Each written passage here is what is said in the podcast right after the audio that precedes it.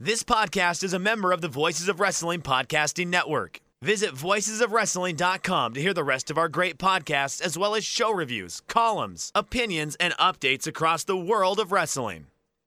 Here we go.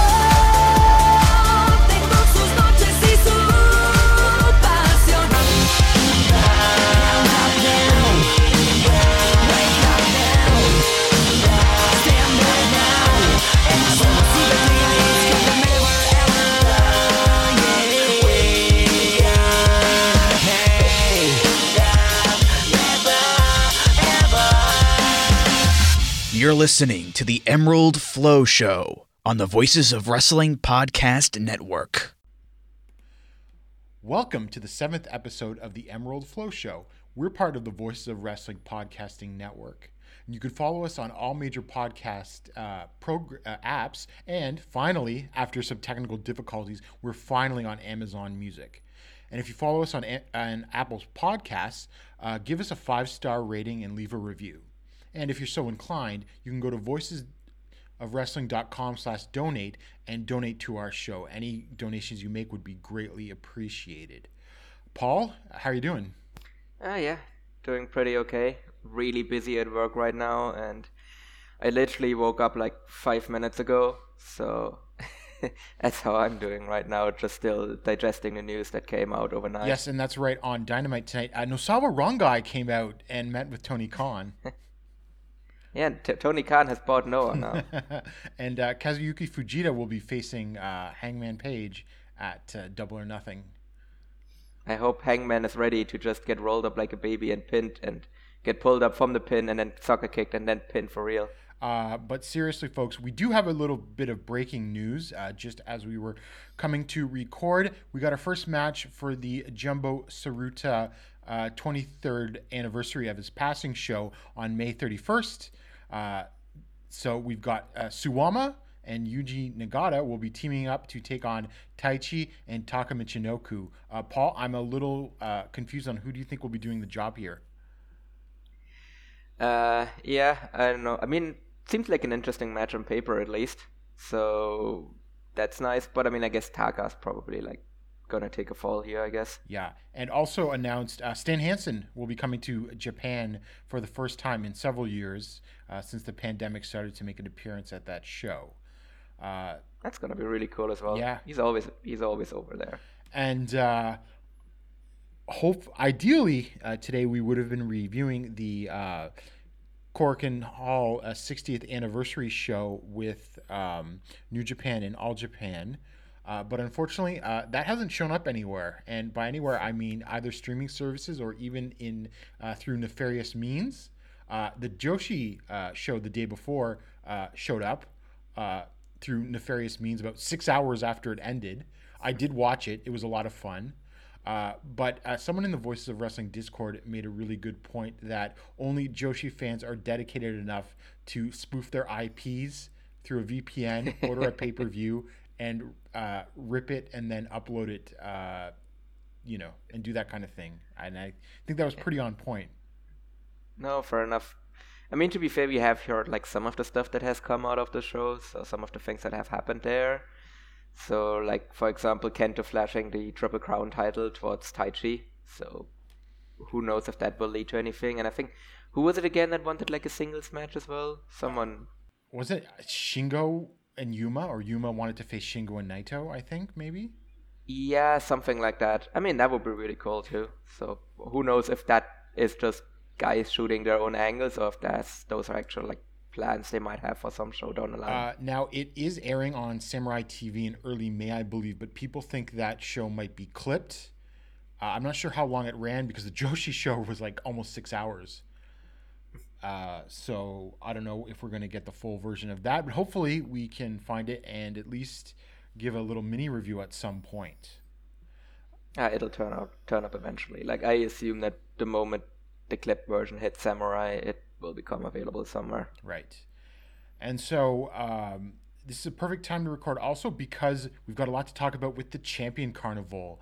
Uh, we're in the middle. We've hit the half, just over the halfway point of the tournament, and the tournament doesn't get underway again until um, March, or sorry, April 23rd. So there's a lot to catch up on. And Paul, I just want to get your sort of initial thoughts of the tournament so far at the halfway point. Yeah, I think it's been a really, really strong tournament so far. I don't think there's really been anything super blow away, but I think every match has been good. Like, I'm really struggling to think of any match that was bad in the tournament. I think even the pe- even the guys in the tournament that people thought were like the weaker workers, like they've all over delivered.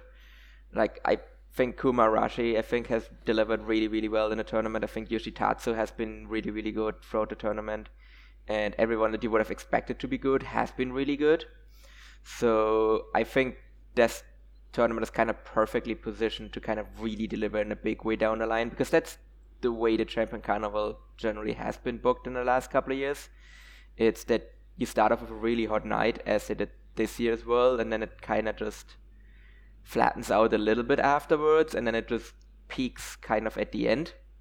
So I expect that to happen here as well. And given that the standard kind of in this kind of flattening period that we're in right now is still really good, I think that gives me really high hopes for the end of the tournament. Right. And I'm going to have to apologize to Kuma Arashi. I said I thought he would be the weak link in the tournament. Um, I was wrong. He's working really, really hard uh, for reasons that I think uh, we'll get into later that I think are kind of clear. And uh, Yoshitatsu um, has been good, you know, decent to good as well. Uh, you know, nothing obviously, like you said, blow away, but they are, you know, carrying their weight for sure.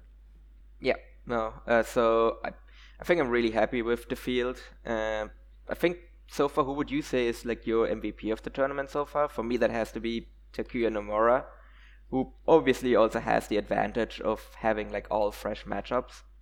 Yeah, I agree. Takuya Nomura is my MVP so far for sure. Yeah, I mean he only has one match left, right, in the tournament, so we're not even going to see him really in the second half until we get to the final nights. Right. Yeah, and I think it's pretty clear that he's not making the the finals unless they do some really like crazy booking on the last couple of nights. no. But we'll get into all that. So we start on uh, April 9th, the first night at Osaka Edion Arena number 2. Um, and so we the first match of the tournament was in the B block when uh, Takuya Nomura beat Yoshitatsu in 9 minutes and 45 seconds with a ground cobra twist. Um, yeah, I mean this was decent. I mean, I think it would was the weakest Nomura match. Uh, like Yoshitatsu actually controlled most of the match, and then uh, Nomura just got a ground cobra twist out of nowhere for the win. But you know, it was fine. Yeah, well, was perfectly acceptable match. Uh, I, do, I do think though that that also kind of already showed that Yoshitatsu kind of came with his working boots on, because I think this was definitely already showed shown that like it was an above average Yoshitatsu match, match basically. So I think that already like kind of established it really well, like the way he was going to work in this tournament. And the second ma- car- carnival match of the show, we had T Hawk defeating Ryuki Honda in seven minutes and 17 seconds with a cradle. Uh, I thought this was really good until the end lost me. Uh, basically, T Hawk basically no sold uh, Honda's finisher, the final event, and then just like cradled him right after for the win in the flash pin. I, I thought that was a really like deflating ending, but there was some good stuff earlier on in the match. Yeah, I actually would have liked the ending more if he didn't like no sold like the uh, finisher of Honda. But I did like that uh, they somewhat protected uh, Honda with the finish because he did just get pinned with like a flash pin, uh, and like he didn't like properly like it was like it felt like a banana peel win for T Hawk. Uh, so I think it somewhat protected Honda as well, and it still kind of put him over in a way. And like, yeah, I, I think it just like from from that angle, I think the finish was done well. But yeah, it was weird that he just kind of no sold the finisher there. But I think otherwise it was good. Yeah, and they haven't really done a I would call a really good job protecting the final event because like Kento Yeah. kicked out of it in the Triple Crown tournament finals. So I don't know. I just would have given more care to that move. No, absolutely. Like I, to me, no one should have kicked out of the, out of that move for like two years. Like, it, I mean, to be, f- I mean, it's done now, and like loads of people have like it's not protected. But I think really what they should have done, especially if they want to build up Honda as this kind of like big bruiser monster, then yeah, his finisher should just be death. No one should be able to kick out of it. Next, we had in the A block, uh, Shigehiro Irie defeated Shuji Ishikawa in 11 minutes and 33 seconds via referee stop. Uh, this was awesome. Uh, they went at it hard. There was like shoot headbutts, and then uh, you know Irie was got like Ishikawa in the sleeper. Ishikawa was fighting out, and then um, Irie was doing the elbows to the neck and head, and the ref stopped it. That's uh, Irie's second straight win over Ishikawa in a singles match. So it was very nice of the Booker man to put Irie over twice in a row, and I thought this was actually the best match of the show. Yep, I agree. That was awesome. I think Irie is probably my second MVP after Nomura, and we'll see how that develops as well, kind of as he has more matches in the tournament as well. So I think he's done really, really well. And Ishikawa also, like, they just both matched up really, really well in this match. So yeah, tremendous performance by both men. And yeah, as I said, that was the match of the night for night one. And then the A block, uh, Shotaro Ashino defeated Jake Lee in six minutes and 29 seconds with the ankle lock. Uh, it was fine for what it was. You know, Lee coming in, you know, doing his laugh that he does. Uh, you know, your mileage may vary on what you think of Jake Lee's uh, heel laugh. Uh, but uh, and then sort of like Ashino like came back at the end with some suplexes, got the ankle lock. I would say, given how you know Lee was beating up Ashino previously and making him his bitch, this was sort of like an anticlimactic fi- uh, victory for Ashino over Jake Lee finally. Yeah, I'm not really certain about this one. I- To me, that was probably the weakest match of the first night. Like, it wasn't bad, but it was also just kind of okay, and it was weirdly short as well. So, uh, as I said, like, Ashino finally gets a win over Jake, and it's in like six minutes, and just just match. Like, it was just a match. So, yeah, I don't know what that really means, or if that means anything, that they don't really see any value in like a long term Jake Lee Ashino feud, so they just gave Ashino the win here. Or Jake Lee's going to get another win over Ashino shortly. Yeah, that might be an option as well. Like, yeah, I don't know. It's, I mean, again, like because we're kind of speculating whether or not, Ashi- uh, like, there will be like a tag title program involving Jake, or if Jake just wins the carnival, and then challenges Kento. Like, if Jake does get like a tag title like match soonish, then I would maybe expect this match to kind of play into it. And but if he doesn't, then yeah, it just kind of feels like a bit of a waste. Yeah. And then for the big first big upset of the tournament, Kuma Arashi defeated Kento Miyahara in 13 minutes and 26 seconds with a diving senton off the top rope. Uh, this was a lot of fun. Kuma brought his working boots on. Kento sold for him, making him look like a big threat. It was just a lot of fun. Didn't overstay its welcome. And Kuma kept up. He was hitting drop kicks even, and he's been hitting drop kicks through the tournament just to show how hard he's working. And yeah, I really like this a lot. Yeah, no, this was great.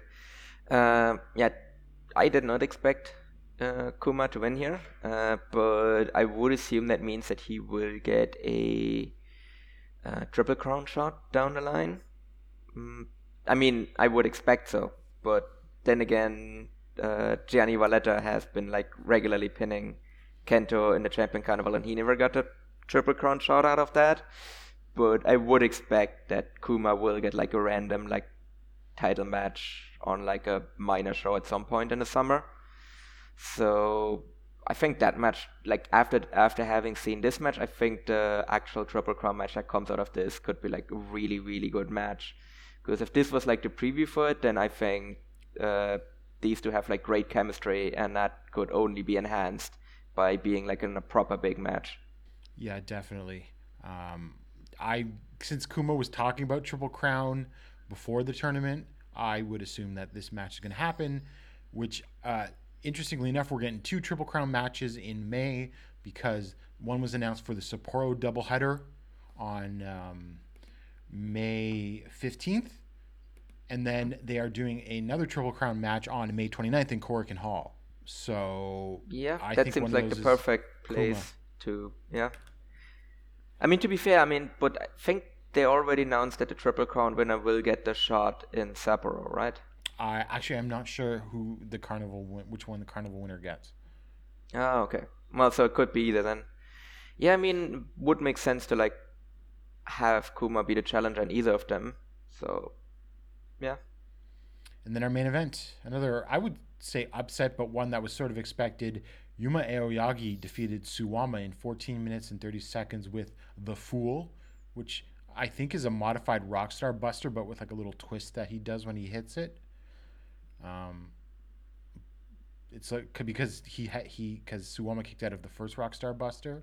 But yeah, I mean, I thought this was the second best match of the show. Didn't quite get up there on some crazy level, but uh, Yuma looked good and he got the big win over Suwama, which is his only second ever uh, singles victory over a, f- a former Triple Crown champion. He's defeated Shuji Ishikawa in the Champion Carnival before, so that's a big win for Yuma. Yeah. Uh, I agree. As I went in probably with like a bit too high expectations, so I came away didn't quite get to those heights. It was still a really, really, really good match though, and really nicely showed kind of Yuma's progression as well, where he is just like on the level of a Suwama now, which he wasn't really like two years ago. Whereas now they're just equals, and he can just beat him straight up. So and Suwama also sold it that way as well, where he wasn't like, oh, this guy isn't on my level, so I can just easily beat him. Like he took Yuma like seriously from the get go, and yeah, I thought just a really good effort by both men, and it made Yuma look strong. Like he was the one that really came out of the show, I think, looking the best, or looking like the strongest, basically. So, and I think that's something that kind of has carried on throughout the tournament as well. Yeah, and uh, I agree with you. My expectations were a little higher, so maybe I, I guess was I, I saying let down seems a little strong, but it wasn't quite what I thought in terms of the heights it sort of hit. And another thing I noticed is like in Yuma's entrance, like his charisma is just off the charts now. Like when he's by himself, it's different, a little different when he's like teaming with Kento because Kento's right there. But like Yuma by himself coming out as a singles wrestler, he like he is just oozing charisma now. Hmm. And I think it really helps. Like as you said, like it doesn't really come across that much when he is teaming with Kento. But I think having teamed with Kento for so long now, because they've been like, like, aside from that brief heel turn that he did, they've been together for like, what, like, five years now in a faction, longer maybe. No, it would be like five years. So I think like you just kind of like learn some stuff from Kento, and like it somewhat rubs off on you as well. And as you gain more confidence, which Yuma very clearly has, like now his charisma has like really come out in a really big way. And yeah, I like ever more so. Like I was always, I was already confident that he was going to be a triple crown champion. But I think like having watched him so far in this tournament, like now I'm like, I think it's just a matter of time until he wins that title. Oh yeah, for sure. I mean, it could be the, as early as this year, but uh, we will see. So that was the first night of the Champion Carnival, and then we moved to the second night on April 10th at uh, in Hamamatsu in Shizuoka uh, Prefecture. And the first carnival match of the show was in the A block, where we saw uh, Shuji Ishikawa defeating T Hawk in nine minutes and 43 seconds with the air scissors drop, is what the move is called, but it's like a Thesz press basically, where he just holds you down and for the pin. Um, yeah, I mean, I thought this was kind of good, and the finish was another like sort of flash pin out of nowhere. Uh, now it sort of makes sense because of you know how large Ishikawa is compared to someone like T Hawk. Um, I guess it sort of met my expectations. I mean, it was a, it was like a, a three and, and a quarter match, you know, solid work, but then just the finish came out of nowhere. Yeah. Yeah. I don't really have anything else to say about this match either. Like it was it felt like just a match and then the finish came out of nowhere, so yeah.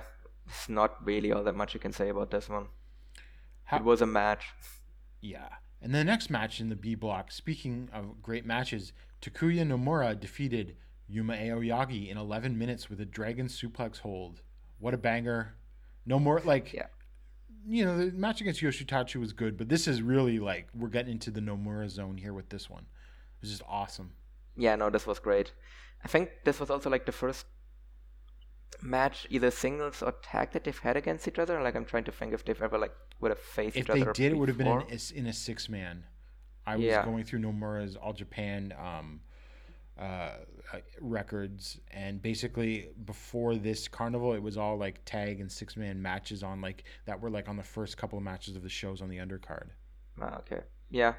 So this was tremendous. Uh, yeah, as I said, this really kind of showed the level of worker that Nomura actually is, and I think he worked really, really well uh, with Yuma. And I, like, I hope they bring Nomura, uh, Nomura back going forward as well. Like, also like as a guy that can like work singles matches as well. Like, I think he's actually. I hope he's in the Champion Carnival again next year, just so that they can run this match back, so we can get like the rematch and everything. So because I lo- I thought this match was really really good, and I would love to see it again. Yeah, I mean, he, I believe he is challenging with uh, Fuminori Abe, the astronauts. They're challenging Okami, which is Hideyoshi Kamitani and uh, uh, Daichi Hashimoto on uh, May 5th for the Big Japan tag titles. So if they don't win those, and I don't think they're going to, um, although I don't really have a good feel for Big Japan booking right now. But yeah, no, maybe Nomura could pick up some more All Japan shots.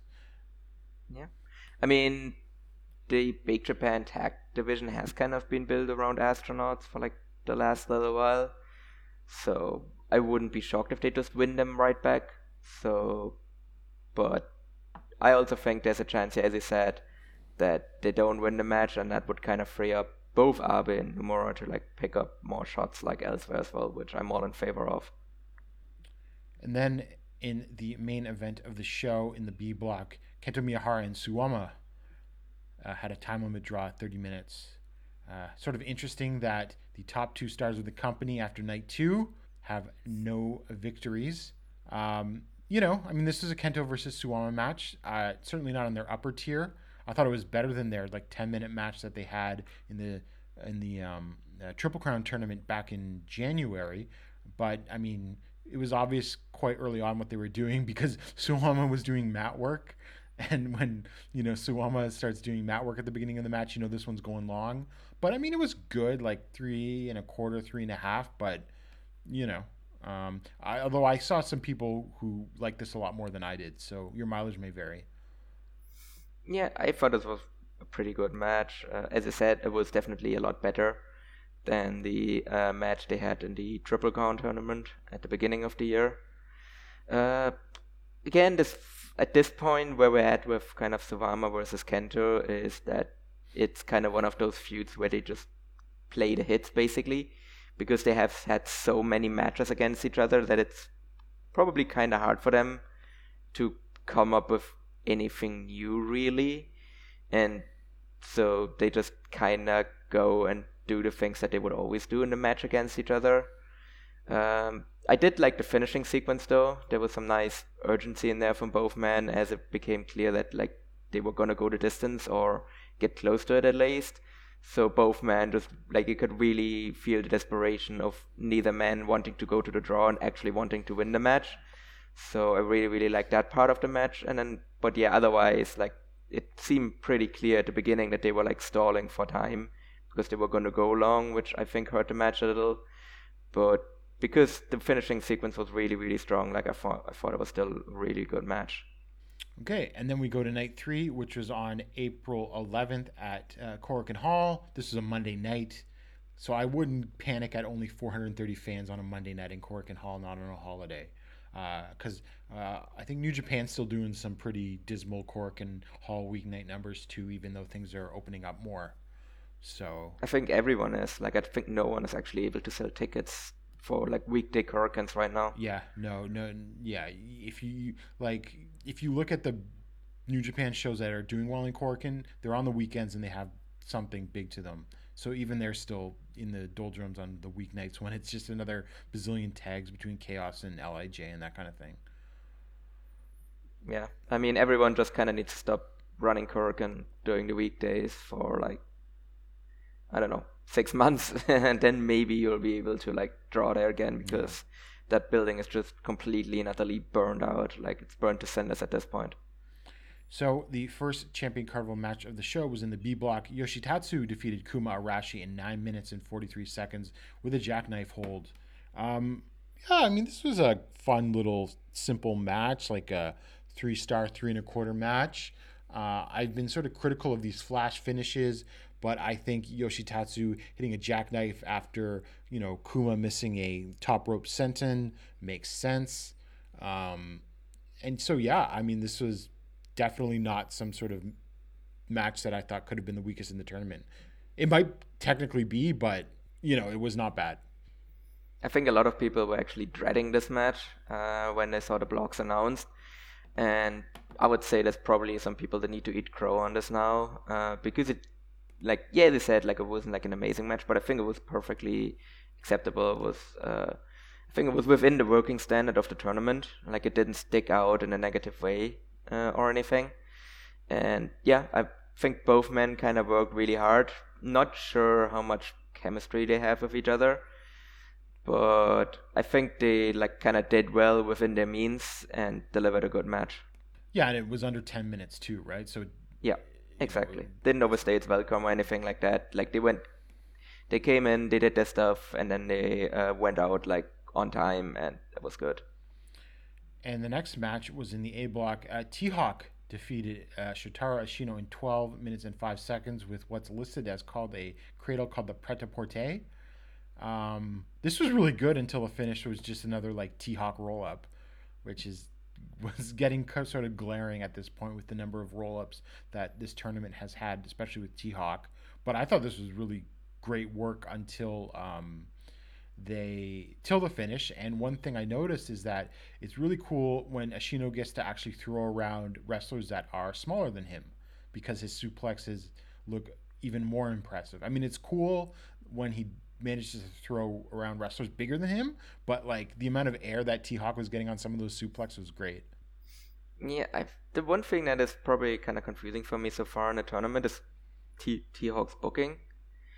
Because as you said, he has these like great matches, and then he just wins wins on a flash pin. So I'm not sure if that is like because that's just how he wins his matches. Like I'm not sure if that is like supposed to like lead anywhere, or if there's like a reason why he's booked this way. So it it's just very odd. Like I can't really put my finger on it. So, but I mean, we've talked about before where like T Hawk feels kind of weirdly lost in the booking and like every promotion that he's in, and kind of feels like that here, where he's like he's given a lot in the matches, but then he's not really allowed to like win it in a proper way.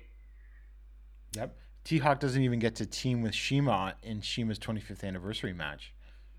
yeah, he gets the team with Shingo, which now that talking about like massive surprises coming out, like cares about an AEW New Japan joint show? Let's talk about the fact that CIMA and Shingo are like teaming together, despite the fact that they hate each other by uh, based on like all reports that I've gotten.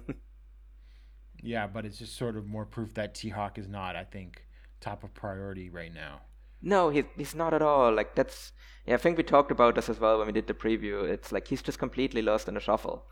Like he probably would actually benefit from like leaving Strong Hearts or might even have to leave GLEAT to just to like I don't know, rebuild himself and like kind of become his own man. Right. I don't think he's leaving GLEAT. I think No, he's not. uh, things are actually looking pretty good in the company overall, but yeah, he is getting lost in the shuffle. Yeah, and then this is match like like I said, like this match just kind of felt emblematic of it, where it's just like great performance, but like weird booking that just doesn't really help T Hawk in any way. But I guess at least it protected Ashino. Again, same with Honda, where like yeah, I don't know, they get protected in the finish here, but they only get protected in finishes against T Hawk. Right. And then ma- next match after this, uh, Suwama in the B block. Suwama defeated Takuya Nomura in 11 minutes and 9 seconds with a lariat. And this was another awesome Nomura performance. You know, Nomura came in there, grappled with Suwama. Suwama didn't take him seriously at first, but Nomura showed his chops. And then it just escalated from there. Great finish where Suwama just hits a stiff ass lariat. You think Nomura is KO'd, but Nomura gets back up, and then Suwama just levels him with another lariat that left a mark. If you saw some of the pictures that Nomura tweeted out, and uh, yeah, and then he pinned him. It's just another great match, and I, this was something I had listed on um, one of my most eagerly um, uh, anticipated matches because I thought, "Mm, I think these two can actually have a bit of a banger, and they went out there and did. Yep, I agree.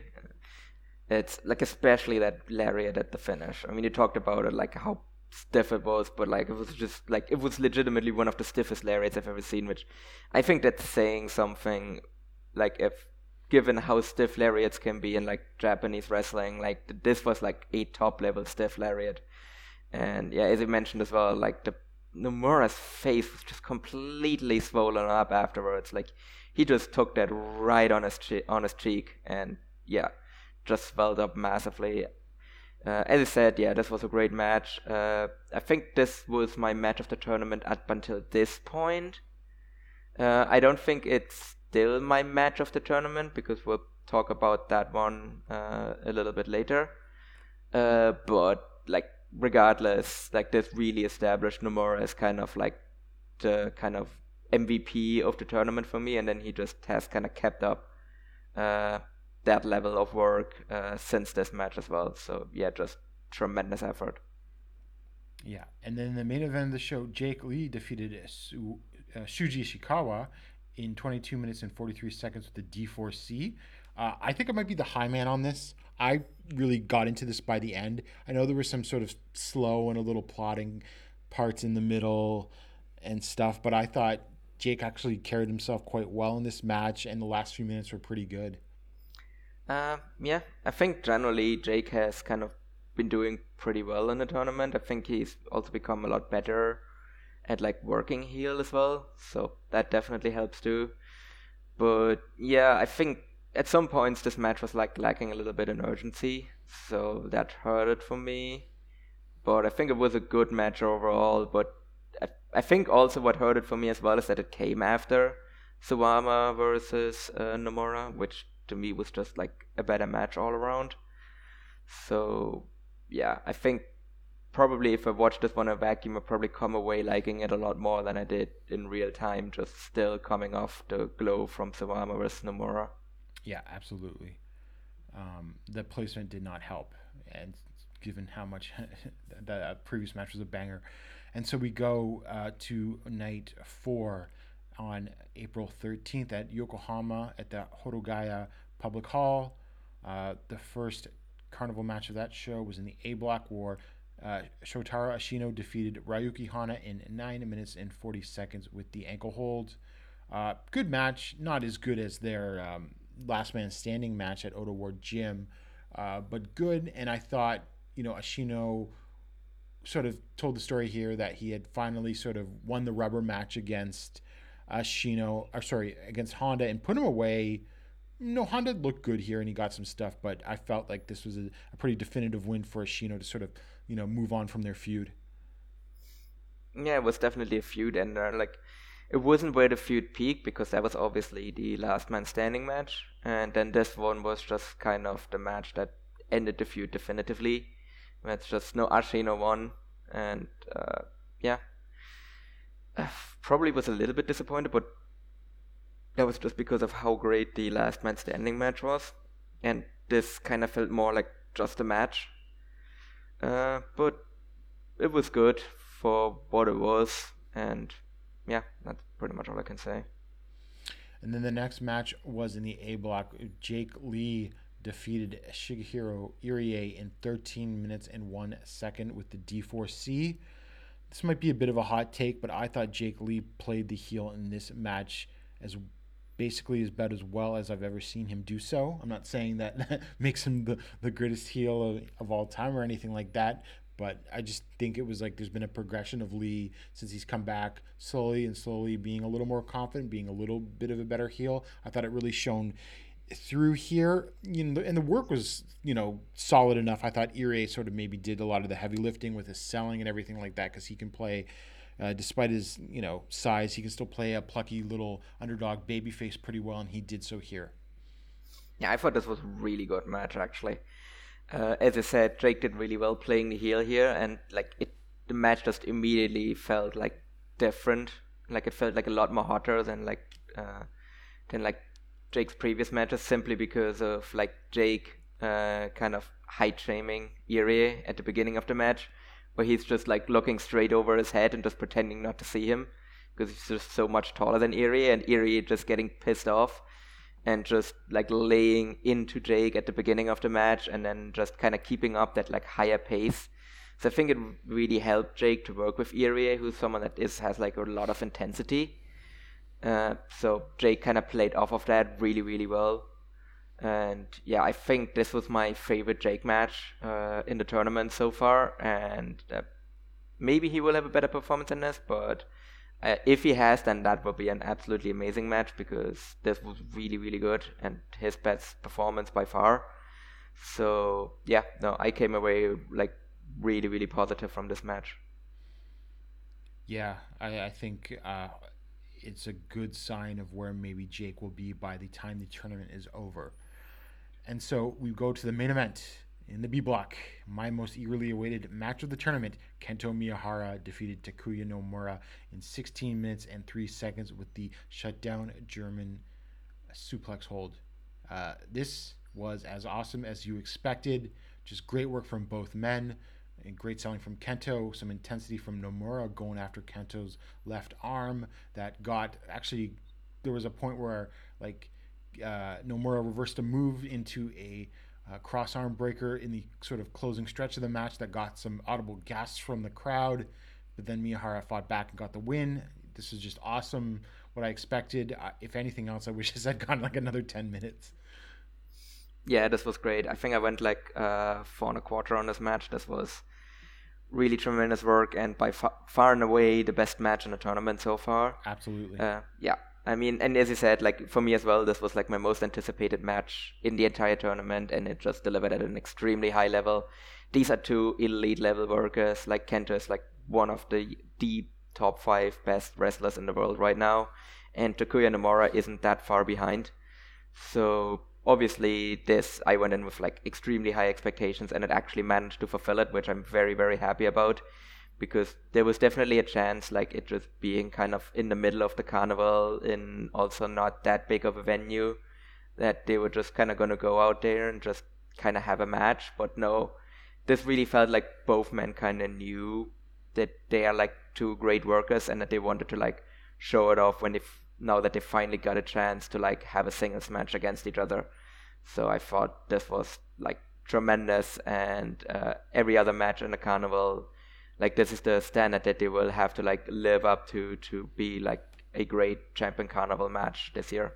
Yeah, and I mean, yeah, talking about like working in front of a small crowd, like these, you know, obviously Nomura has like plenty of stiff strikes, but at the end of the day, they're not like two guys that are constantly dropping people or themselves on their heads, right? So they can work a really smart match, which, which they did here with the arm work and everything, and still make it like incredibly compelling.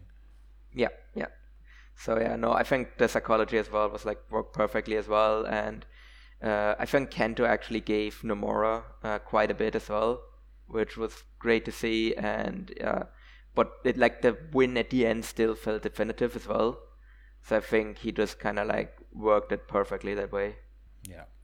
And then so we go to the fifth and final night of the tournament so far. That was on April 3rd, or sorry, on April 15th at Shinkiba First Ring.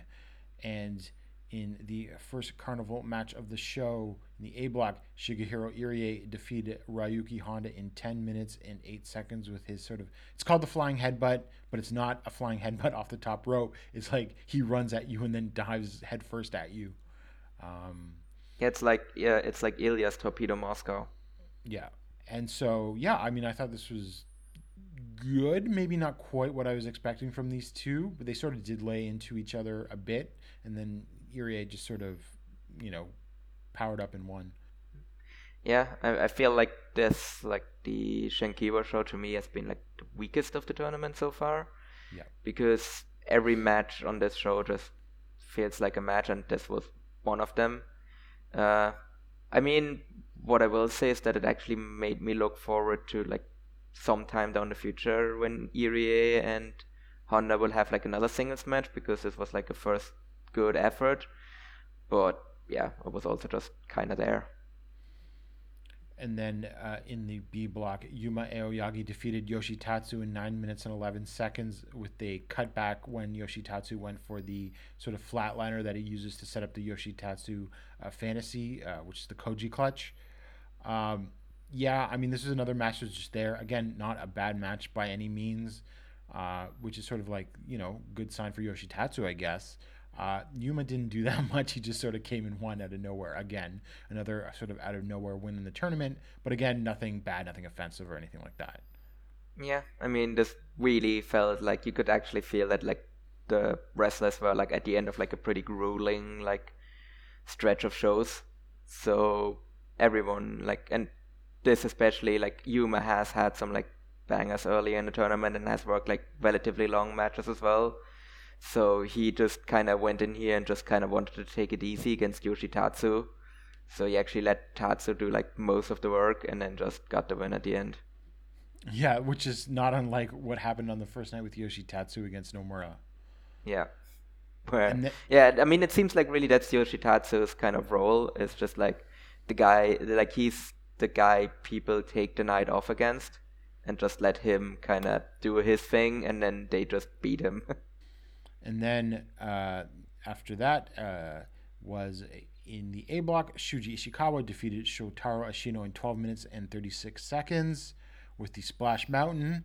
Uh, as someone that scrutinizes every booking um, thing that happens to Ashino in this company, this didn't really bother me because uh, Ashino's actually defeated Ishikawa in the last two champion carnivals, which I don't think a lot of people realize.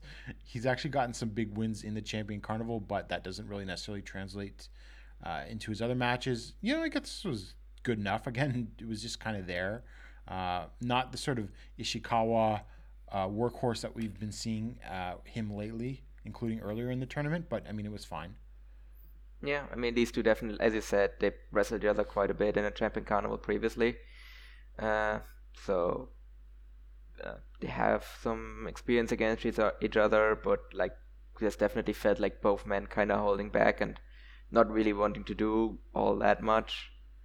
Uh, yeah, booking's fine. I mean, like Ashino can win like every match in a tournament. So and Shuji Ishikawa is like a like former Triple Crown champion. Like don't have any issues with him beating Ashino. And yeah, that was it was a match. Then our main event, uh, Suwama in Block B. Suwama defeated Kuma Arashi in 14 minutes and 48 seconds with a backdrop suplex. Um, I thought this was the best match of the show. Uh, it this was not as good as Kento versus um, uh, Kuma, but Kuma worked hard again, and um, you know looked good. You know, doing drop kicks and everything, and you know they just hit each other really hard. And then he was a little slow at points in like the middle, and then you know Suwama won. I mean, Kuma clearly didn't get the memo of everyone wanting to take this night off because, yeah, as I said, he actually worked hard in this match. But I think that just really shows like how motivated he is to like just show off what he can do. That like even on this like random ass Shinkiba show, he is still going out there and putting in a good effort. Uh, I think Suwama kind of held his own. Like he definitely was holding back, but I think he was also like, I think he also wanted to like help Kuma Arashi as well. So Yeah, But Suwama's was- selling yeah. in this was really good. Like Yeah. he was trying to put over Kuma as like powerful. Yeah, exactly. Like every, like he, it was still clear that he was like holding back to some degree, but he also still like put in a good effort for this match, and yeah, as you said, he sold really well for Kuma Arashi and put him over properly. So easily the best, like not nothing blow away, but definitely by far the best match on the show. Um, they did look both a little gassed towards the end, though. Well, that's not really surprising. um, but you know, but they didn't. It didn't fall apart or anything. Far from it. Uh, I would just say though, if Kuma is getting a triple crown shot, probably could use a bigger win, a big win, another big win. beating Kento, yeah. You know, you like if he just ends up with two points and then gets a triple crown shot, even though he pinned the champ. Eh, that's not how I would have booked it. no, that that definitely would be a bit of a weird decision, but I mean, how many more matches does he have left in the tournament? He's probably also Uh, mostly done. so this I'm gonna have to like, uh, pull up here uh, because it's not many because he's been on like almost every show, so he's at least gotten Yeah. like uh, three or yeah, I don't think he's had four, but he's had three at least. And so what does he have left here? Because like we might as well just pull up these uh, upcoming shows because they're gonna tell us a lot. Uh, so he has um, oh he's only no so he faces Yuma on April twenty third. I mean, that would be a big win, but I'm not sure if I wouldn't want to put Yuma over there. and then he faces uh, Takuya Nomura on the last night before the finals. I mean, I I would classify that as a good win. Like, and it probably doesn't matter. Well, well, here's the thing: Nomura ha- already goes ha- to the only has four points, and I don't think he's leaving with a losing record. okay. So he, I mean, in that, but but again, like in that case, yeah, like who does Kuma beat in that case? he does he beat Yuma? Yuma? Yeah. Not sure if I'm a big fan of that, but yeah, I mean, it depends. Who, like, well, to be fair, now that we're kind of halfway through, who do you think is going to the finals? I still think it's going to be Suwama versus Jake, but I really want it to be Yuma versus Jake. Yeah, exactly. Like, because I think the way Yuma has been like working in this tournament, like, I would want to see him in the final. So, in that case, he would have to beat Kuma. Right. Uh, they might just have him Kuma finish with two points in challenge anyway. That wouldn't shock Yeah. me. The way the, this company books sometimes, right? Yeah, I mean, yeah, because he is still like the guy that got a win and, and, over. and, uh, and they might give him Kento, yeah. another win over Kento in like a tag match leading up to the the match too, right? Yeah, where where he doesn't just pin like I don't know like Atsuki Aoyagi, like he actually pins Kento in a tag match, and that's how he gets Yeah, uh, his triple crown shot. I'd Like, yeah, that, that. wouldn't shock me. because again, like the most intriguing uh, sort of like final scenario type thing is like on that last night in Nagoya on the 29th, you've got the Nomura versus Arashi, Kuma Arashi. You have Suwama versus Yoshitatsu, and then you have Kento versus Yuma, right? And so I could see Suwama just beating Yoshitatsu and then Kento and Yuma drawing and Suwama going through. But I could see Yoshitatsu upsetting Suwama and Kento and Yeah. Yuma both drawing and then you but Yuma sneaking through because Kento would have had two draws in the tournament. I- I mean, Yuma even might beat Kento, but I would save that big, big final singles win personally. Yeah, uh, I I think given the history between Yoshitatsu and Suwama, like I think it's perfectly believable that he will upset Suwama. Um, yeah, I'm still having kind of a hard time to figure out the B block. Like I think the A block seems to pretty clearly come down to Jake Lee. Like I think that's already kind of obvious. So it's really kind of who comes out of the B block. I mean, it could also still be Kento. Oh, absolutely, yeah. But th- So that's like there's still, I think to me there's like three people in the mix in that block right now. Oh, sorry. To me, there's three people in the mix in that block right now. It's Kento, Yuma, and Suwama. Yeah, absolutely. Uh, eh, Takuya Nomura still being in the mix would be cool too, but I never really expected that. Even though a Jake No. versus Nomura final could be incredible, actually. It really could be, but like, yeah, I, I was never like, to me, that was never really like a, an option. Like, I hope they actually, like I, like I said, I hope they put no, Nomura in the Champion Carnival again next year, and then maybe they put him in the same block as Jake. Yeah, that would uh, be ideal. Or you know, I mean, maybe Jake gets the triple crown back, and then they have no more challenge for it or something. I don't know. Uh, where we're gonna go with that. I don't think that's gonna happen, but uh, yeah, that's a match that I really want to see. So that's Champion Carnival thus far. I think it has been a very good tournament. It's been the best tournament of the best Champion Carnival of the pandemic era, I will say. Oh, easily, easily. That's not hard to top. No. Um, and I don't know. I like. I keep seeing all these these reports out of Japan is like um, things are getting restricted, and clearly some buildings are letting in more people. I mean, that All Japan New Japan show had fifteen hundred in Korakuen, which to me means that they have opened up all the seats, but I don't think they're allowing the standing seats up on the balcony right now. That seems to be the case. Yeah, they also still Um, have a uh, a socially distanced sections as well, where Oh, okay. like it like it is for people that don't want to sit directly next to someone else. So I think that is also kind of going to limit how many tickets you can actually sell. Right, but it definitely you can sell more though, a lot more. Yeah, yeah, absolutely, absolutely. It's like maybe eighty percent, if anything, right? Yeah, yeah, I think that's probably like a realistic expectation. But again, that this is like a building by building thing Yeah. as well. So that like I think From what I understand, it like makes it buildings so owned by hard. the cities are Yeah. a little more cautious. Yeah, yeah, exactly. Like because so many buildings are owned by the municipality, and then it depends kind of on the like municipal government how cautious they are and how many tickets they're willing to sell. And yeah, unless you know how each like government of each city in Japan is, which uh, good luck. and like it's gets really hard to actually get a good read on like some of these ticket sales. And I think crowds are getting a little louder too. They're more willing to uh, make some noise at times. Yeah, I mean, you can like I I think also what it seems to be is as well that like outside you're probably like a lot more like allowed to like make noise, because I actually watched a uh, Hardhead actually uploaded a tag match that they did, uh, where they ran a show in like some like minor league baseball park.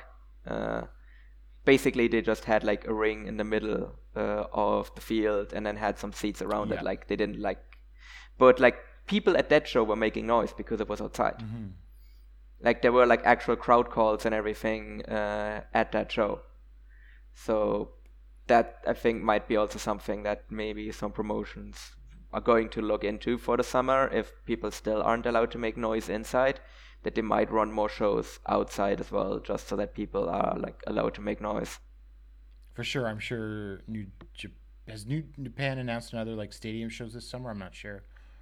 Mm, I don't think they have yet, uh, but I don't think they've really announced like venues for the G1 yet. I think. So uh, they have announced that the G1 is like back in summer, but I don't think they've like announced where the finals are. So, I mean, I wouldn't be surprised if they like do another show in like Jingu Stadium. for sure. Well, uh, that's the Champion Carnival. I recommend if you haven't been watching All Japan in a while, and I don't completely blame you, although I don't think it's quite as bad as some people claim. This is a good time to uh, jump back in, uh, for sure. I Yeah. think. Right, it's easy to watch. If you just watch the tournament, the tournament matches on the shows, they're quick. You know, I think the longest tournament. Well, there was a 30 minute draw, but other than that, the only the second longest was like 22 minutes most of the other longer main events are like around 15 so really easy stuff to watch Yep. so just take the time to do it and i think hopefully we'll get a really big awesome final because really i think if all japan wants to get some attention they need well this is why i think yuma should be in the finals right because i think what jake and yuma could probably do is would get a lot of eyeballs on them and have a killer Yeah. match Yeah, I agree. I, I think like the final is going to be really good. And yeah, as I said, this is like the perfect time to jump into All Japan or jump back into All Japan because they kind of like setting stuff up for the future as well uh, in the tournament. So I think like you're kind of good. Like you kind of get to know every major character in the promotion just from watching them in this tournament, and then you're kind of good to go from there to like uh, watch the promotion going forward. I think at this moment we're in the process of trying to get people to jump back into All Japan that dropped off before Yeah. we can get back people that haven't been watching it at all into it. Oh yeah, yeah, no. Uh, so, uh, I mean, to be fair, they also kind of need to get back crowds as well. So I think that might be one of the reasons why they're kind of structuring it the way they are. Yeah. Because I think their first and foremost their effort is probably going to be like get people that used to go to shows that maybe have only watched through All Japan TV or through like normal TV during the pandemic to like convince them to come to shows again. For sure. I mean, people don't remember this, I think, but in 2019, before the pandemic, All Japan was the third largest drawing company in Japan. after New Japan and Dragon Gate, and they were significantly ahead of Noah. So there's people out there that were going to those shows. Yeah. And that really is like the big question I think for every Japanese promotion is like what percentage of your previ- of your pre-pandemic live audience is actually going to come back because Japan is still mainly a ticket business like wrestling in Japan is a ticket business not a rights uh, business like it is in the US so really the main effort of Japanese promotions right now has to be to convince people to come back to the shows and actually sell out these shows when they have like full or near full capacity to sell. Right, definitely. And so, with that, uh, before we get into pro wrestling, Noah, let's get a word from our sponsor, HelloFresh. And so, what is HelloFresh? Well, with HelloFresh, you get farm fresh, pre portioned ingredients and seasonal recipes delivered right to your doorstep. Skip trips to the grocery store and count on HelloFresh to make home cooking easy, fun, and affordable. That's why it's America's number one meal kit. HelloFresh delivers pre portioned ingredients to your door, including farm fresh produce that arrives within a week. So you get convenience without skimping on quality. Skip the trip to the grocery store, saving you the wait in long lines and ensuring you don't waste money on any excess food. Warm yourself up from the inside out with limited time recipes inspired by cozy classics from around the world like beef tenderloin and cheese fondue or miso sesame shrimp bacon ramen. Um, HelloFresh is 72% cheaper than a restaurant meal of the same quality, and you can save on average over $65 a month when you order HelloFresh instead of grocery shopping. That's money back in your pocket. And uh, just seeing like all of these inflation records that we haven't seen um, getting hit, it's probably a really good time to lock in some HelloFresh orders before you know food prices keep going up for sure, right? Yeah, I think definitely like this is the time for you. Like this is the perfect time to get a saving by going through HelloFresh because I've noticed it here as well that prices have gone up significantly, and I think that's only going to go up from here as well. Yep. So uh, lock in those uh, orders now, and you can do that. You can go to hellofresh.com slash VOW16 and use code VOW16 for up to 16 free meals and three free gifts. Remember, that's hellofresh.com slash VOW16 and use code VOW16 for up to 16 free meals and three free gifts. Remember, HelloFresh, it's America's number one meal kit. And so we go to Pro Wrestling Noah. Uh, they had a couple of shows we're not going to spend too much time on, but there was a couple of matches I wanted just to talk about. On April 8th in Korakuen Hall, they drew um, 382 fans, as we were talking about weekday shows in Korakuen. Uh, basically, uh, what I just wanted to say here was the Hideki Suzuki versus Katsuhiko Nakajima time limit draw. Paul, did you get a chance to see this? yeah, this was amazing. I love this match. Uh, I think I really like when I watched it. I kind of like wasn't fully paying attention because I kind of just watched it to kind of complete it. But like, like then I kind of got drawn into the match. So I kind of to really properly evaluate it, I actually kind of need to go back and watch it from like start to finish with like full concentration. Because from because like about halfway through, I think that's when I really like started like getting sucked into the match but like from what I saw there, like this was amazing. Like I think these are like two tremendous workers, and they really showed it here. And I mean, kind of contrary to Hideki's reputation, uh, he actually gave Nakajima quite a bit in this match. Like it did, it it ended up being a time limit draw, so like he didn't put him up properly. But I think he actually like sold quite a bit for. He sold a lot more than he normally does, uh, especially in singles matches. So I think this was really, really great. And I think when I go back and watch it in full with full concentration, I think it actually has a chance to like get onto like my match of the year candidate list. Uh, I thought this was really good. I wouldn't go quite match of the year level, but I would go like four, maybe four and a quarter. It was excellent. Uh, what did you think of that time limit draw though? Because this is their second 30 minute time limit draw.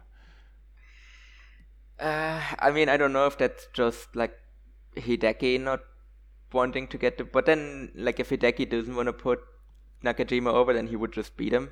So, I'm actually curious if this will like lead to something down the line, and I kind of expect these two to be in like the same block now in the N1, which, like, given how good this match was, that actually would be a really really good idea, and I think in that case, I, that will be like probably one of my most highly anticipated matches for that entire tournament. Yeah. Uh, the only other thing I will mention on the show is I really liked HYO of Z-Brats and Dragon Gate uh, versus Junta Miyawaki. I thought that was a lot of fun. HYO was a great heel and came across as one, even though he's smaller than Miyawaki. And yeah, HYO won with the Panther clutch in 9 minutes and 29 seconds. It's a lot of fun, and it's sort of a good way to build up to the sort of uh, Z-Brats versus um, um, Noah Junior match on the uh, An Innovation show coming up at the end of the month. Yeah, I mean HYO, like he's the big brain master. So, and he, I mean he is small even by Dragon Gate standards. Uh, but I think he just plays his character perfectly. So, and I, I think that really helps. Kind of like you don't really notice how small he actually is once the match actually starts, just because of how great his character work is. Yeah. And then to uh, the following night on the 9th at Korakuen Hall that drew 422 fans. Uh, I will get into the semi-main event. I thought it was a lot of fun. It was Go Shiozaki, Kaito Kiyomiya, Daiki Inaba versus Naomichi Marufuji, Masato Tanaka, and Masaki Mochizuki. And uh, Kiyomiya got the submission over uh, Mochizuki with a double arm lock. Not going to say much about this match other than if you like the Noah six mans with all the main eventers, check this out. But what I I really want to talk about is Takashi Sugiura defeated in the main event Kenoh in 18 minutes and 44 seconds with the ankle hold. Uh, I thought this was awesome, and I think this was better than uh, Hideki versus um, Nakajima the night before, actually. Yeah, I probably have the reverse opinion. Like I thought this was really really good. I just like because Nakajima and Hideki are like both of my favorite like all all time, but like definitely like of my current like favorite workers. So I think that really helped me uh, in that match. But I think this was like a great effort as well, and it definitely I would pr- say at this point the tag title match is probably my most anticipated match for the Sumo Hall show like also just because of like how great these singles matches have been like if we can take that quality from these singles matches and then apply that to the tag match as well like i think that will be like an absolute blowaway match and just very easily the best match on the show Yeah. Um, I, you know, it's funny you said possible match of the year um, for Hideki versus Nakajima. I would say that th- this is flirting like at the like in the lower half of my top 10 like I don't know, somewhere between t- 10 and 12 on my list of like top 10 matches of this year. I really liked it that much. Um, yeah my only thing is if Kongoh doesn't beat Sugiura and Hideki, do they look like geeks even if they do the angle? That uh, the breakup angle? I think that depends on the structure of the match, to be honest. Like if Nakajima and if Nakajima and Kenoh kind of get a lot, and it's like they get real close to winning the match, but then there's some sort of miscommunication and that causes them to lose the match, and I don't think they look like geeks. Geeks. If they just get beaten by Sugiura and Hideki without anything really being there in the match, then I think they look a lot more like geeks and then it kind of depends how they play the post-match angle I should also afterwards. I should also add that's what we sort of talked about before is like a likely possibility, but I mean Kongoh winning the tag titles is not out of the realm of possibility either, and and Nosawa's booking is not above just having quick transitional champions who don't even make a successful defense, especially with the tag titles. Yeah, I mean I could see that as well, but then who do they transition the tag titles to if Kongoh are just No, Oh, I- probably, I- like, I whoever- mean oh, probably Marufuji and whoever is. because the titles had to be vacated. Yeah. Oh yeah, sorry, sorry, yeah, that's true. But I mean, I would still expect them to win because I would expect them to then defend against Marufuji and whoever X is. Right. That's a very good point, actually.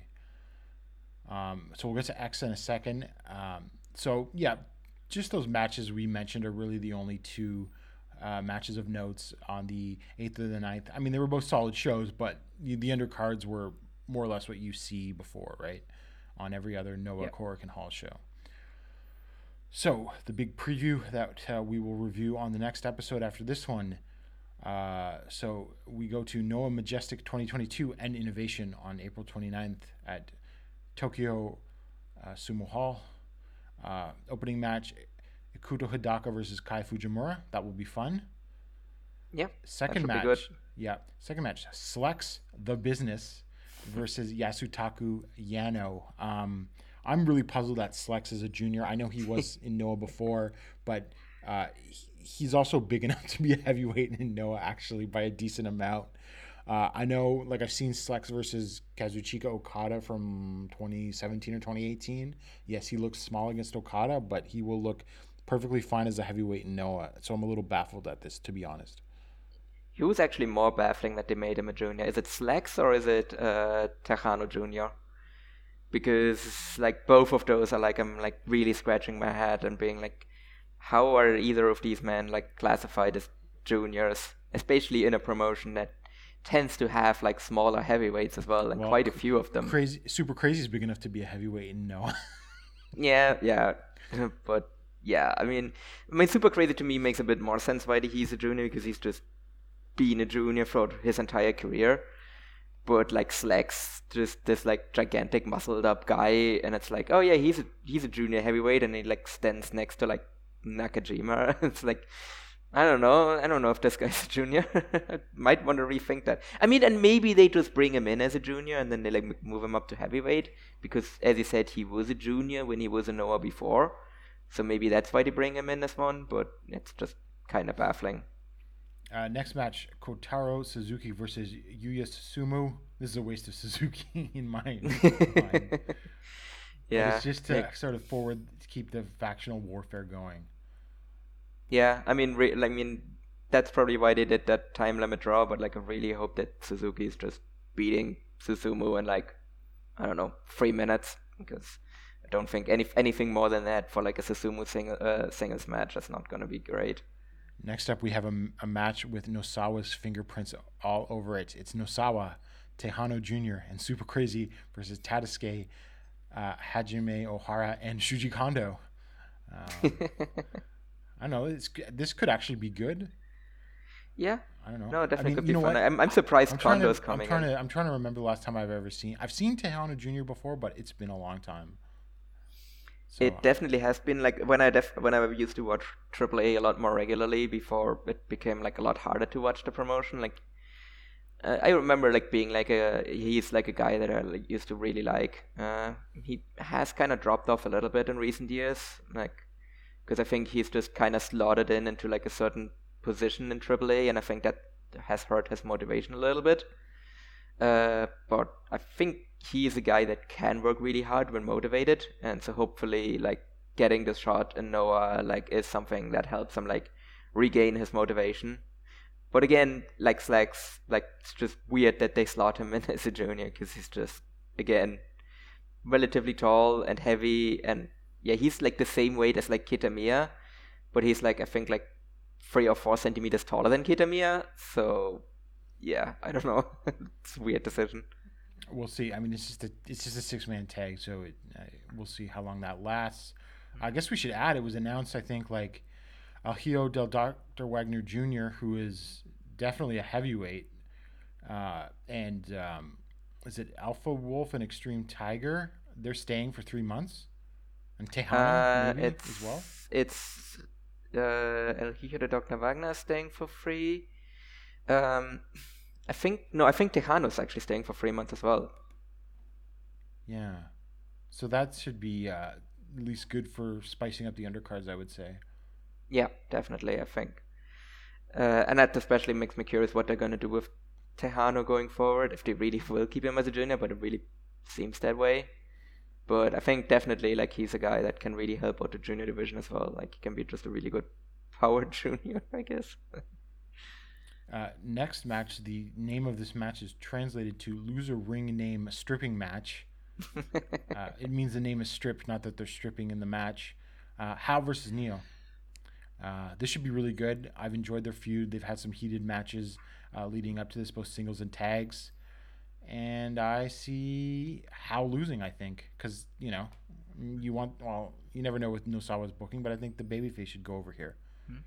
Yeah, I mean, and this, this should be a banger. Uh, they actually added an additional stipulation because it's not just that you need to change your name, it's actually both of them have put up their hair as well.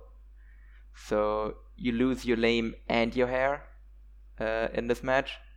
So I think that actually adds another wrinkle to it as well. Uh, yeah, I kind of want NIO to lose this match. Yeah, as I said, yeah, I want HAO to win. Just get like the good, nice, feel good babyface win. Uh, and yeah, I've talked about it before that uh, I want NIO to lose because I just want him to be Hiroki, aka Hi69 again. So Sorry, I, I I misspoke and I got them mixed up, which I haven't done since they actually did the name change. I said uh, I think HAO's losing. No, I think NIO is losing. Yeah, and we're getting uh, Hi69, aka Hiroki, back. Because really, what what is HAO like gonna change his name back to? Like, yeah, it's fine. um, HAO translates to Overlord in English. Uh, Yeah, which is tremendous. Like he definitely needs to keep that. yeah. Um, and the next match after that, uh, Seiki Yoshioka versus Extreme Tiger. Um, I haven't seen Extreme Tiger in years either. He he's been around a long time too, so I don't know how uh, if he's good still. I mean, he was just like a high spot guy and whatever. Yeah. I mean, it could be good. I mean, Yo- Yoshioka is great and really uh, underrated. I think uh, in the he- division. Oh, he's 41 now. Uh, but yeah, I mean, he's always been like a guy that like whenever I've seen him, he's delivered like really well, but then he just never really sticks around anywhere for like super long. Uh, yeah, so we'll see what he does like in this Noah run. Uh, I think he again could be like a nice like high flying addition to the division as well. Uh, who do, who do you actually expect to win here? Uh, I mean, Yoshioka is like just returning from injury, so that Oh, generally in. Japan would mean that you lose. I think Extreme Tiger wins because even if he's not going to amount to much, you got to establish him. Yeah, yeah, especially this high up on the card. yeah. That's true. It's just that I like Yoshioka so much that I would just love for him No, to agree. go back into the title match, title mix right away. But yeah, I mean, generally in Japan, on your first match back from injury, you take the pin. And yeah, as I said, they need to establish Extreme Tiger because he just looks like a complete jabroni if he just comes into Noah and just immediately loses to Yoshioka. And next we have Noah versus the Z-Brats of Dragon Gate, Daisuke Harada, Alejandro, Junta Miyawaki versus Shun Skywalker, SB Kento, and uh, HYO. And uh, hey, this should be a banger. I have high hopes for this one. Yeah, definitely. This should be. I mean, I think this has a really good chance to be the best match on this show, and I think it has like a low key chance to be the best match on either of these Sumo Hall shows. Uh, I think the Z-Brats trio, like that's, they are all three of them are really really good, and I like the team that Noah has put against them as well. Like there should just be like non-stop action. Is basically what I expect out of this. Like I really expect this to be kind of a classical like Dragon Gate six man tag match where people are just go go go go go for like 10 15 minutes. And uh, i think yeah this should just be like just an absurd amount of fun. And i'm curious though who wins if the noah team just like beats Z-Brats and just puts them in the rear view and this is just a one-off for the sumo hall show or if Z-Brats wins and then maybe we'll get to see them uh, a couple more times in noah going forward I was kind of leaning towards Z-Brats winning this. Yeah, I mean, I I could definitely see that because I also I think they would be really good. Alejandro uh, and fit. Junta both yeah. can do a job, right? Yeah, yeah, that's true. So yeah, I think it would just be like the most straightforward thing to just have Z-Brats win this, and uh, yeah, they get booked a bit more Noah going forward, which I'm all in favor of. And I guess this would be a good time here, given we're talking about Dragon Gate wrestlers, to announce that Noah, uh, Noah has a deal with, I guess, like Toryumon Mexico now. Well, they have a deal with with uh, Ultimo Dragon's house Right. in Mexico. which is technically Toryumon Mexico Gym, but Yes. it is probably just Ultimo Dragon's house. Yes. Yeah, Uh, because it, it's literally it's called what is it? Toryumon Mexico Casa. So it's Yeah. literally just the Toryumon Mexico house. And I think he actually talked about the fact that he's not reopening his gym for like training properly. So this really just seems like Ultimo Dragon is gonna like give Noah trainees like a house to stay in while they're on excursion in North America. Right. But that, I mean that, that means they're going to be going to they're going to be going there on excursions. Yeah, which is which is good. Like I think there's a lot of people on the roster that like really desperately need to like go away and then come back with like a fresh gimmick or just like reinvent themselves like a little bit. So and then they can get pushed properly once they come back because they kind of like have the stink of losing washed off of them. So I think this is a really good deal and it can only lead to positive things for Noah. In a match uh, booked by Brett Lauderdale, uh, we have a three-way match. No, there's not enough Bane doors. Versus Alpha Wolf versus Ninja Mack. Uh, I know it could be fun. I also love the idea that it's, it's Ninja Mack goes to Japan to learn to wrestle like proper matches, and then he just gets put in the freeway first match, and like, he just can't escape it. uh, yeah, I don't know. I mean, it, it definitely feels like it's Alpha Wolf versus Dragon Bane, also featuring Ninja Mack. Like I really have a feeling that that's what this match is going to be. Uh, Do you see Ninja the- Mac like basically like lying on the floor for like stretches and then just coming in and hitting high spots at times while it's Bane and Wolf doing all the work? absolutely what I expect to happen in this match because I also don't think they actually want him to be there. I think they just want to have a singles match against each other, so they're probably just gonna tell him it's like, uh, you, you can hit some high spots early on, then we're gonna throw you to the outside, and we're gonna work each other for ten minutes, and you can come in at the finish and do whatever it is that you do. So not the best start to uh, a Ninja Mack's Noah run, I have a feeling, but like I hope that he will get like other stuff to do going forward and isn't just stuck in this role.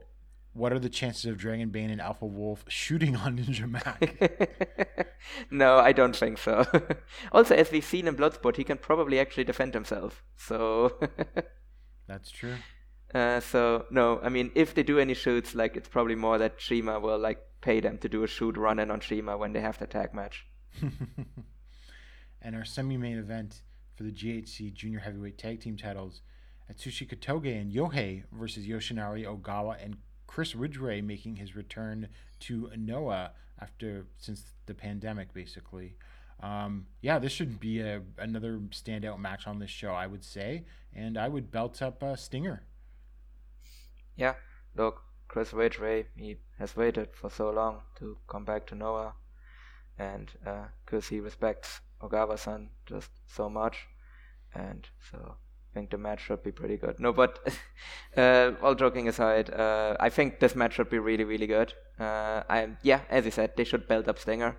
Ridgeway is an established guy in the uh, in the promotion. Like I don't think there's really any issue with him just coming in after like a long time off. Because I think he was also one of the gaijin that was like most anticipated by like the Japanese uh, fans as well to come back. So uh, yeah, you just build him up right here and just get his uh, run in no like it, or restart his run in Noah uh, on a high note. Yep, for sure. I think, and I think it it will lead to fresh matchups, which the junior division needs a lot. Yeah, and I think also Ogawa and Ridgeway is one of the best like junior teams they can put together in terms of like in ring ability. Yep, for sure. And in our main event for the GHC Junior Heavyweight title, Eita versus Hayata. Yeah, Uh, I don't know what to make of this. It could be good, maybe. could be maybe. Uh, you know, Eita is great. Uh, Hayata, you know, uh, I'm not so high on, although he's been actually not bad lately, I suppose. Um, he has a great theme. Uh, I would just say, I don't know. I mean, I could see Eita carrying this thing for a while, but I could see in Sumo Hall giving the win to the hometown, like, or the company guy, right? Yeah, could see it go either way. It's just, I don't think there's really a high chance that this match is not going to have just an absurd amount of bullshit in it. So I think that's really what will like hold the match back for me. If they just had like a really straight up singles match, then I think it could be good. But I don't think that's what we're gonna get because that's not what the build has been at all. So this is like what we're getting an evil main event, basically. yeah, in a way, like I don't think anyone is gonna get choked with like road wires, but I do think there's gonna be like plenty of run-ins, both from Stinger and uh, Los Perros del Mal. So there's probably gonna be like some fighting at like ringside and just people getting whipped into the guardrail and like outside brawling and the Eita's probably gonna bring out like like a bowl with water and shampoo and is gonna try and like shampoo up Hayata and then I don't know Ogawa runs out for the save. Who knows? Like it's yeah, I don't know. Like I think there's a potential this match is good, but just based on the way the build has been, I don't really have high expectations for it because I just expect it to be just well, I mean, at the very least, like, because the problem with a lot of the evil matches is that they were, like, super long and then you get the bullshit. Like, I don't think that's going to be the case in this match. I don't actually expect this match to go super long. Like, I would say it's, like, 20 minutes tops for this. So, I think that kind of limits how bad it could be. But I'm just, my expectations are pretty low for this match. Uh, I don't know. I'm cautiously optimistic. I think because at the same time, like you kind of want to make a big, good impression for the main event in an all junior sumo hall show, right? It can't be that dumb. I don't know. I mean, you would expect it, but again, like if you just look at the way the build has been, like that that's the kind of match that they have built up. Okay, th- yeah, this, With this build. to involve shampoo Yeah. to build up to this match, right? And then you had Wow. like the and then you had like the and then you had like the no contest between Los Perros and uh, Stinger, and then you had the singles match that went to a double pinfall between Susumu and Suzuki, and yeah, So, um, what do you think this draws, and what would you consider a success? uh, I really don't have a good feeling for what this draws. So if we compare it to kind of the other cyber fight shows that we've had in Sumo Hall recently, so the Tokyo Joshi show drew 1,700 if I remember correctly, and then the Yep. uh, uh, and then the DDT anniversary show drew 2,200. Yep. Yeah. So I think for the junior show, if they draw if they draw anything less than 1,200, I think that's really bad. I think. I do you think they outdraw Tokyo Joshi though? No, I, that's don't. Oh, oh, you don't, eh? Okay. No, I don't think they will. I mean, there just isn't really like. I mean, yeah, Hayata Eita is a big match, but then I don't know. There isn't really much of any like aside from like the Z-Brats. Like there's three matches on the show that I would ha- say have like good meat on them that I think can be like actual proper drawing matches, but then everything else isn't really. Uh, like it's definitely not doesn't feel like it's sumo hall worthy at the very least. I mean, it definitely will draw like based on like novelty. That it's like, oh, it's a complete junior show in Sumo Hall put on by Noah. I think that will help it. And there's probably going to be like a lot of people that will just buy tickets to both shows. Right. Uh, but I'm not confident of, of how much this card by itself will be able to draw. Well, see, I was going to say I would consider 2000 a success, but now you've maybe sort of questioned that, that I was maybe a little optimistic on that number. Yeah, I don't even know if actually like the second show will actually draw 2000 to be honest. Like I think that second show will definitely outdraw the Tokyo Joshi show because if it doesn't, that's bad. That's actually kind of a disaster. Uh, because just given on how where like Cyberfight wants to position Noah, like if it like draws less than Tokyo Joshi, which is kind of the third brand, basically, like that's not great. Um, uh, if the Noah show, act- if the junior show actually does outdraw Tokyo Joshi, I think that's a massive success. And I think you definitely can count it as a success if it gets close to where the Joshi show was. Okay, so yeah, maybe uh, I should revise things downward uh, some of my predictions, um, because I, I thought long and hard at this about this, and I thought like, oh, two, they can do twenty five hundred, but you're right, they probably can't. The junior show, no.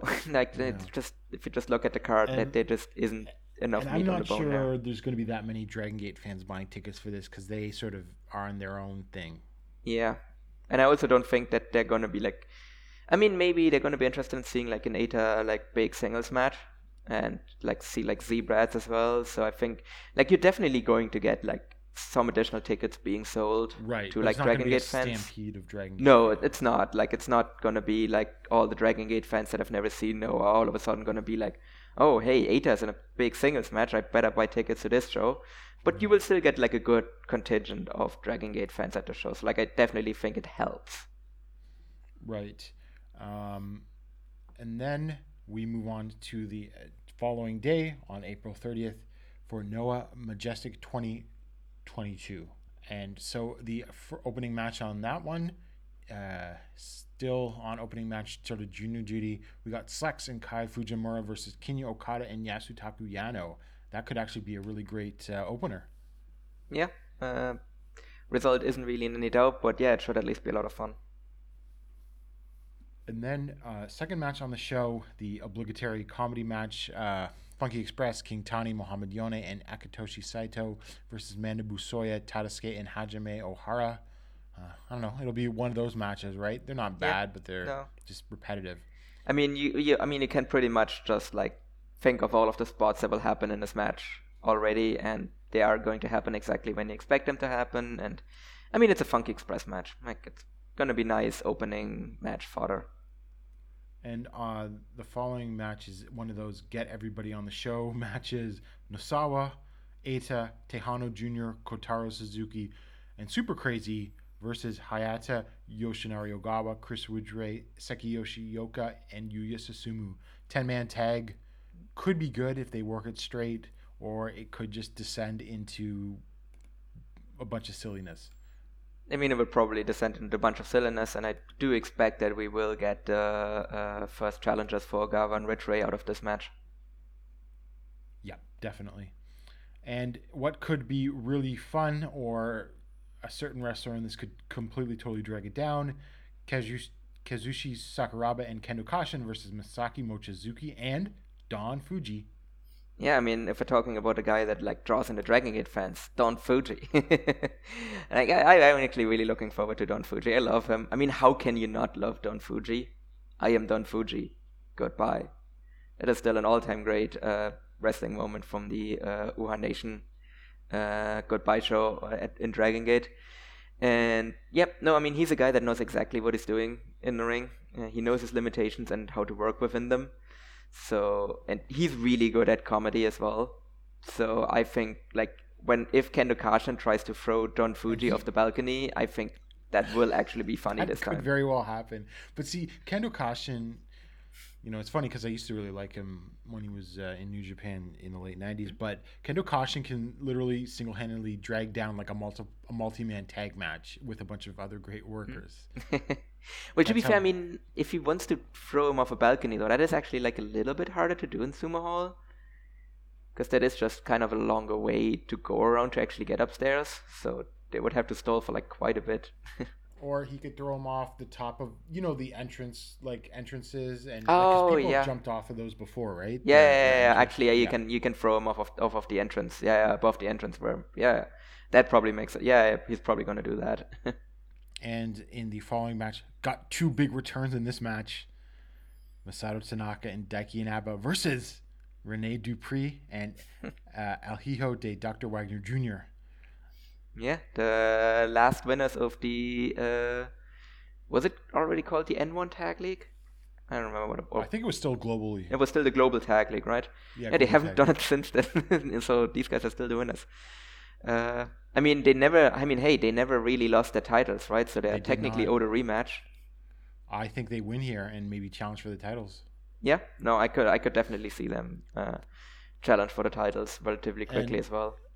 Uh, Dupree's wife is Japanese, so he could probably very well likely be staying around for a couple Ah, okay. too. I was, I was always wondering why he would get booked in Japan so regularly, but so it's like more like a quiet storm situation. Where it's just real, like he doesn't actually need a visa because he's married to a Japanese person. Right, but I think he was Ah. back in Canada during the pandemic. Yeah, yeah. Which I mean, can't really fault him for that, but yeah, I mean he's okay. Like he's not bad. I mean he's also younger than you think he is because he was just he's so young 38 during or his 39. WWE run. Yeah. Because he was 19 when he was like first Yeah. on WWE TV.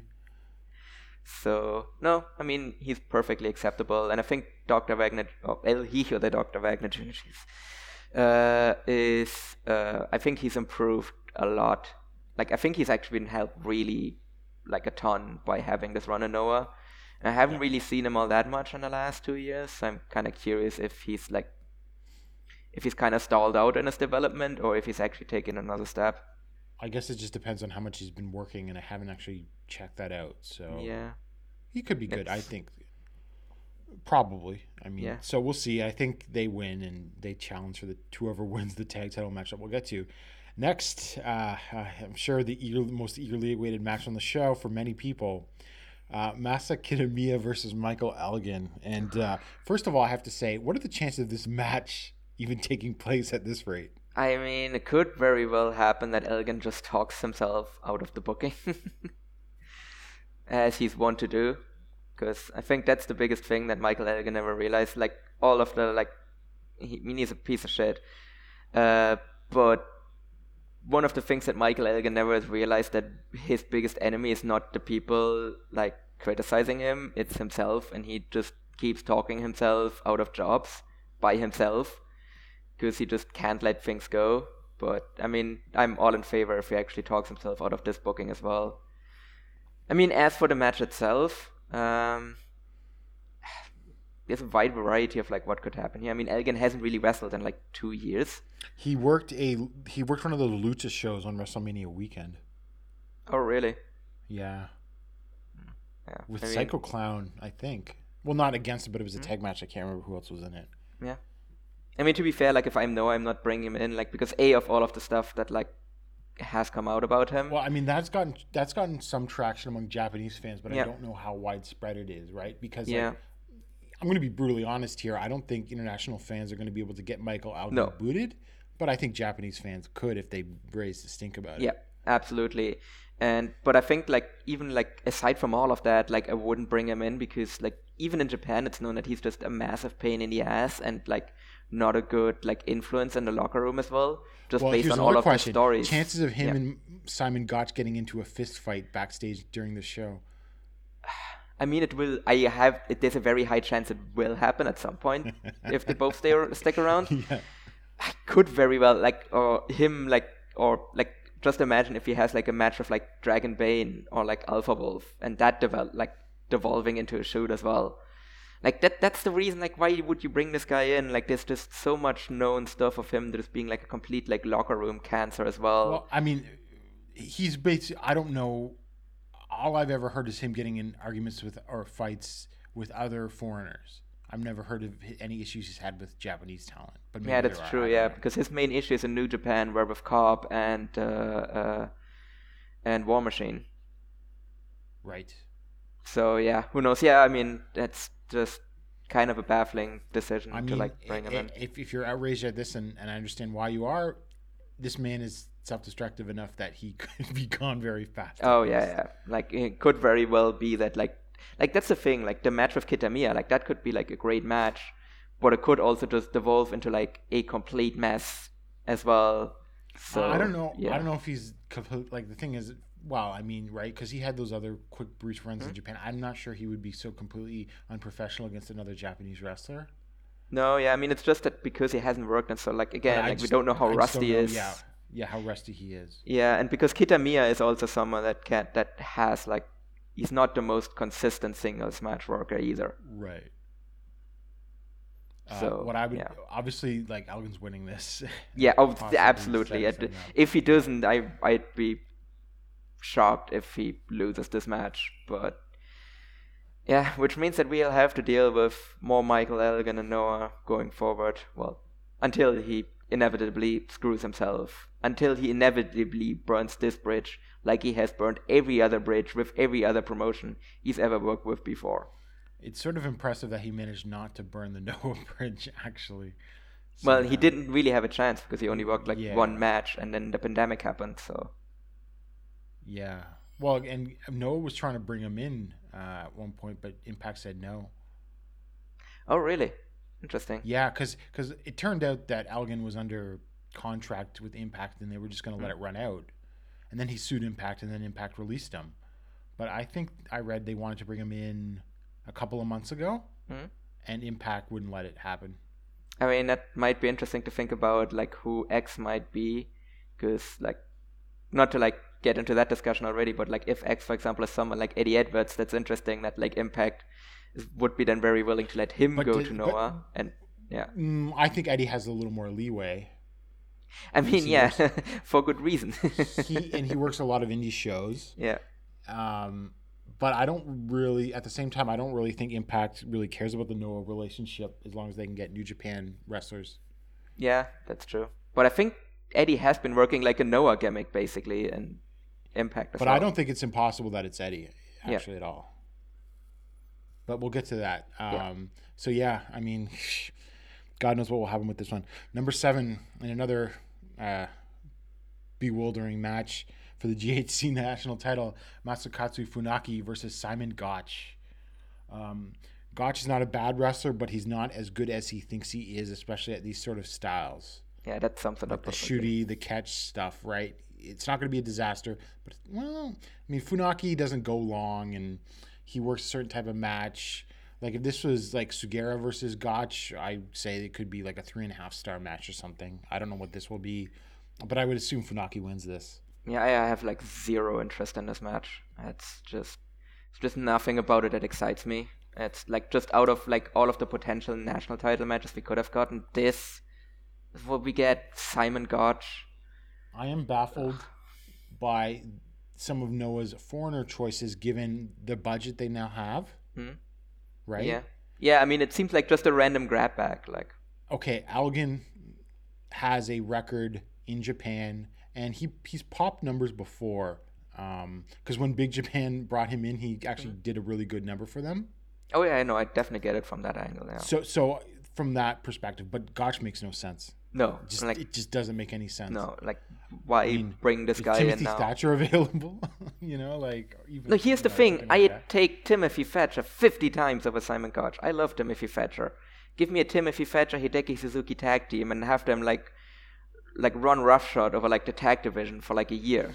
Thank you very Now, much. it, look, I I get there's a lot of I'm not going to say the indies are completely like devoid of talent, and you know I think there's a lot of people that are sort of focusing on if they're not in AEW getting into AEW, but again, just yeah, I don't get why it's Simon Gotch. You could still have done better with what's out there.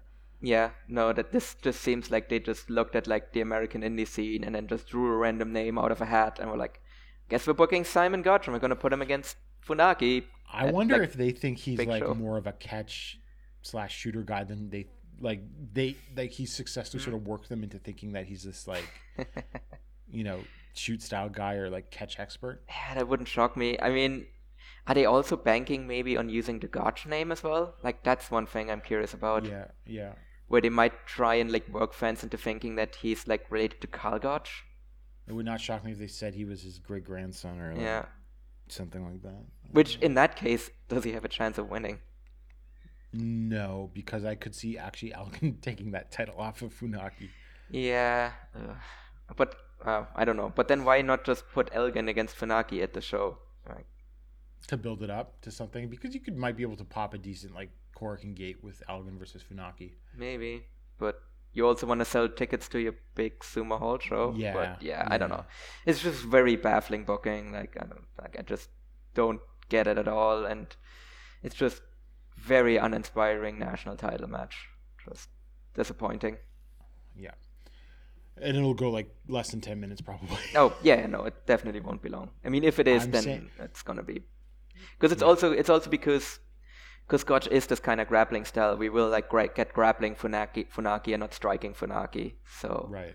that just limits this match as well. And then after that, uh, interesting placement on the card for that national title match, actually, because after that, we got Daisuke Harada, Atsushi Kotoge, Yohei, and Junta Miyawaki versus Dragon Bane, Alpha Wolf, Extreme Tiger, and, and Ninja, ba- Ninja Mack, and what will no doubt be a spot fest. Yeah, But I mean that definitely will like wake the crowd back up. Is pretty good and solid and grounded, so this actually could be quite good. Yeah, uh, it should be, as I said, this should be a fun spot fest, and that's definitely gonna like wake the crowd back up after the previous match. I don't know.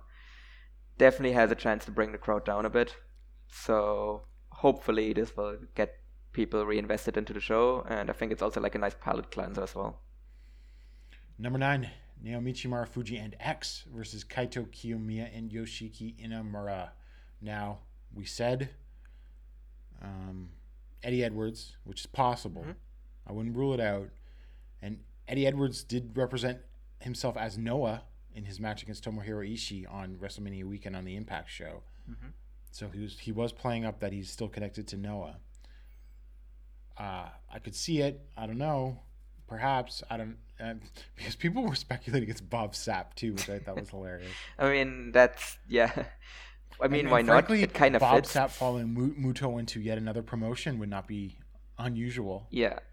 I mean, the the thing really with X is because they've been hyping it up so much that it does need to be someone with a name. But They the thing the is, the, biggest name, Hmm? or what did they say? it's the biggest X ever, yeah. Or the Did they biggest say he was X. former GHC champion? No, I don't think they did that. okay. Did it say they they said it's the biggest name X ever was also what the Noah Global tweet said as well. So but again, like the thing is like you need to find a guy that is he needs to fit two criteria basically. He A, he needs to be a name that warrants all of this hype. But B, he can't be that big that you wouldn't want to put him on the poster to sell tickets, which makes it very hard. It doesn't really leave a lot of people. So, and here's actually an interesting theory. Like, I don't think you've really seen that one, or I don't know if you've seen that one being thrown around. That would be Morishima. And I don't know if that is in any way, shape, or form I've seen possible. that thrown around, but don't you announce Morishima like return match? You would, but I think there is an argument to be made to have this big surprise return and just have this really feel good moment where Morishima's music hits and just it's this really nice big moment in Sumo Hall. Because I mean what they also say that like X will be revealed with the theme. Because again, that leads me to believe that it's a theme that people will recognize. Mm-hmm. So, and the other thing as well is because he's teaming with Marufuji, and they just announced that M's Alliance is back as well. So, and that again, like to me, is like another indicator that it's probably going to be someone that starts with an M. Muto. Muto, Muto would be one, but again, Muto I would put on the poster. Muto, Muto I would put on the uh, right. I want to use to sell tickets. So it could be Morishima, it could be another one that if I was actually thinking about would be Minoru Suzuki, but that would be like the least exciting. I think he's still in the states for a bit. Yeah, exactly. Like Doesn't he's he have- booked. He's booked on. booking into May. He is booked in AIW on the weekend before. I haven't really looked into it yet if he has bookings on the following weekend. I mean, he would be someone that would be instantly recognizable from his theme because it would also need to be someone that can use their like regular theme as well. So it couldn't be like a big jump from like another promotion because they couldn't wouldn't be able to like keep their theme. But obviously Suzuki owns the rights to, or Suzuki has like the rights to Kaze ni Nare. There's, there's no way Kenta's healed, right? That's probably impossible. No, Kenta, Kenta, I think is like still out for like too long. And again, Kenta to me is I like a guy. thought Kenta was going to be at least six months. Yeah, and to me, Kenta is also like because he is like a New Japan guy. Like if I'm New Japan, then I would want Kenta to return from injury on my show, not Right. another promotion's show. So that's why I also don't think it's Kenta. Like again, like this not that many people that would like fit the criteria. That's why I think like someone like Eddie would be a good shout. Because But they've hyped it too big to be Eddie, though. yeah, because like yeah, again, like the biggest X ever, like is just Unless this is a Tony Khan thing. I mean, again, it's wrestling, so like that's the thing. Like they've hyped it up so much that it can actually only be a disappointment in a way. so I mean, it may very well be Muto being rushed back from injury, and then it just what if it. Well, if we're gonna keep with that, it could be Christian, right? Be like, It's you know, Chris- the biggest it's superstar, Christian. a Hall of Famer, and then still be like, uh, you know, a little uh, underwhelming. yeah. I mean, and I mean, who really could it be that would be like someone that could jump? Like, because there aren't really that many people like that are like, because everyone else is kind of under contract. and I also don't know how much Noah would want to like endanger their like relationship with New Japan, which has been relatively cordial. Yeah. So I don't think there would be like I don't know if there's like Shibata jumps to Noah. Like I don't think that's like a likely thing that will happen because Noah is like the one that would allow him to like work more regularly. I mean, actually, yeah. I mean, another name that I've seen thrown around would be Kushida. Um, I think that would But be a really good get for Noah. He's been in talks with New Japan. Yeah, exactly. sounds Like, just based on what's come out, like it just seems much more likely that he just like for a while there I was thinking it was Kushida, especially when they put out that video with like the spaceship and the astronaut and everything. I was like, okay, that's probably Kushida. But then just reading the reports afterwards, it just seems more likely that he just goes back to New Japan. But I think it somewhat depends because it's just come out that like he's pitched stuff to New Japan Right. And it to me really the crux here is because he doesn't want to be really like exclude like he doesn't really want to be a junior anymore because that was one of the main reasons why he left New Japan in the first place. Mm-hmm.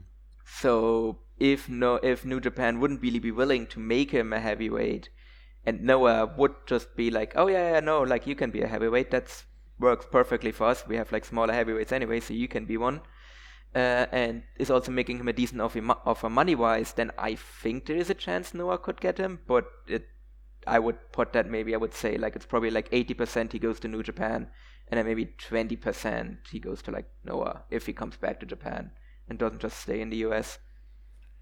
Yeah, um, this is sort of really interesting because it could be a big name and it could be huge. It could be a little of a letdown. Hmm. But you know what I'm pretty sure of? Who?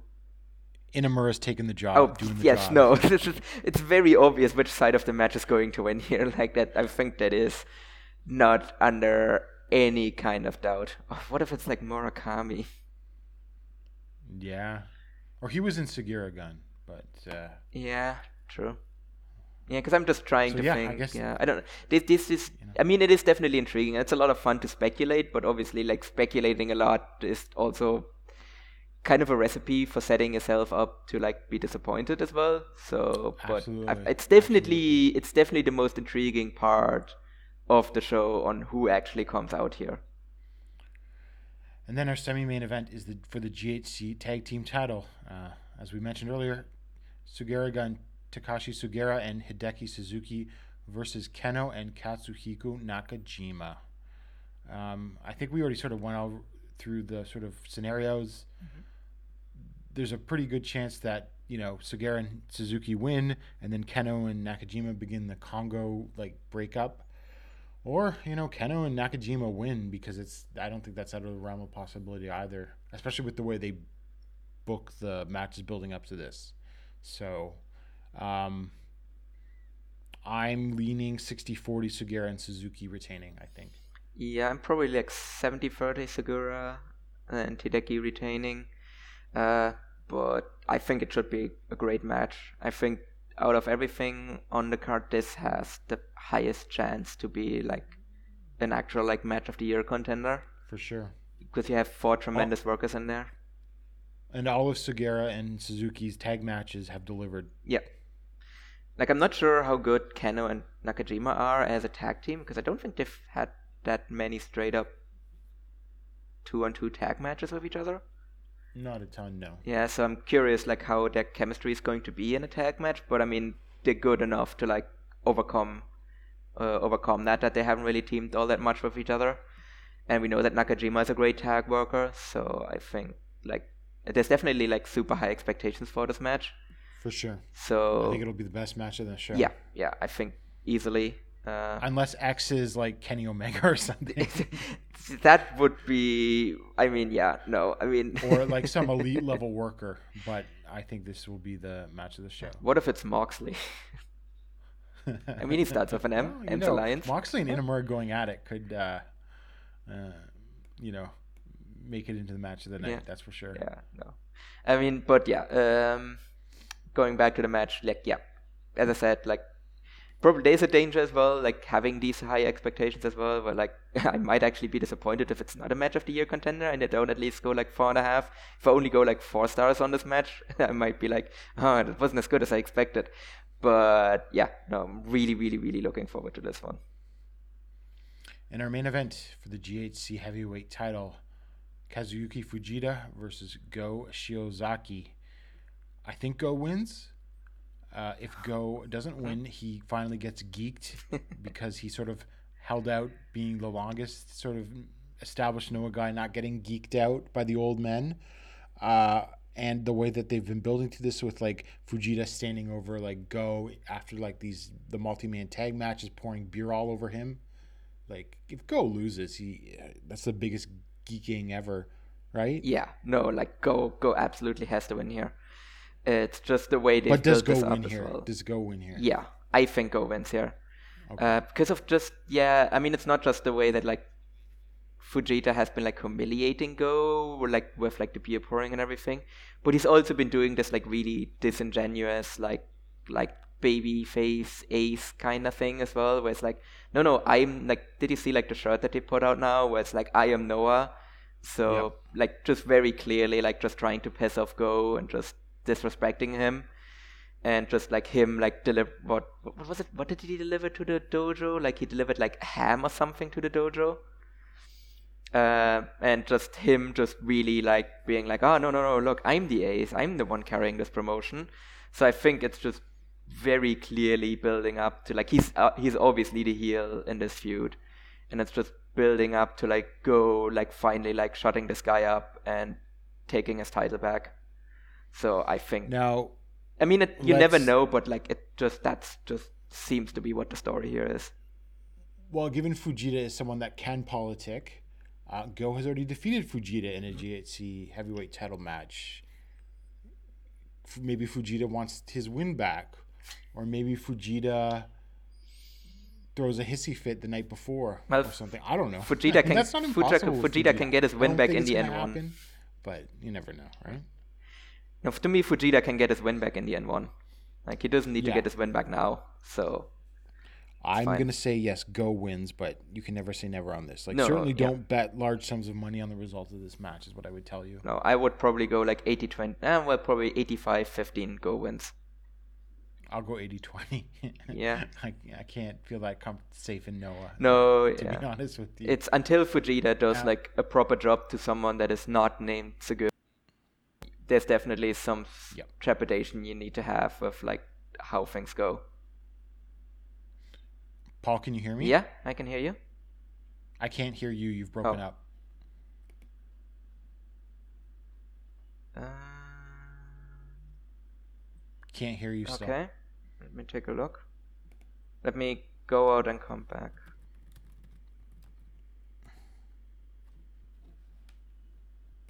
Can you hear me now? Yeah, I can hear you now. This this is the advantage of local recording, so this won't mess that up. I will just have to like edit that section out later.